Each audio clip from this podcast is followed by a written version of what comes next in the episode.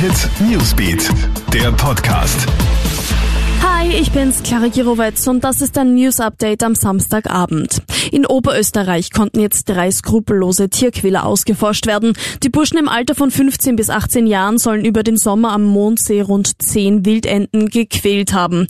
Die jungen Männer aus dem Bezirk Vöcklerbruck hätten die Enten mit Brot angelockt, getreten, gegen die Wand geschleudert und getötet, so die Polizei.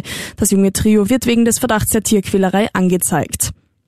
Wir haben heute einen weiteren Corona-Rekord geknackt. Innerhalb von nur 24 Stunden sind in Österreich 3614 Neuinfektionen gemeldet worden. Das sind über 1000 mehr als noch am Vortag. Und mit diesem enormen Tagesanstieg haben wir auch gleich einen weiteren Rekord erreicht. In Österreich werden erstmals über 20.000 aktive Corona-Fälle gezählt. Knapp 1200 davon müssen im Spital behandelt werden. Slowenien stuft Österreich als Risikogebiet ein. Ausgenommen ist nur das Bundesland Kärnten. Ab Montag stehen also die übrigen acht Bundesländer auf der roten Liste der slowenischen Regierung. Das bedeutet, für die Einreise nach Slowenien brauchst du künftig einen negativen Corona-Test, der nicht älter sein darf als 48 Stunden. Wer keinen vorweisen kann, muss sich in zehntägige Quarantäne begeben.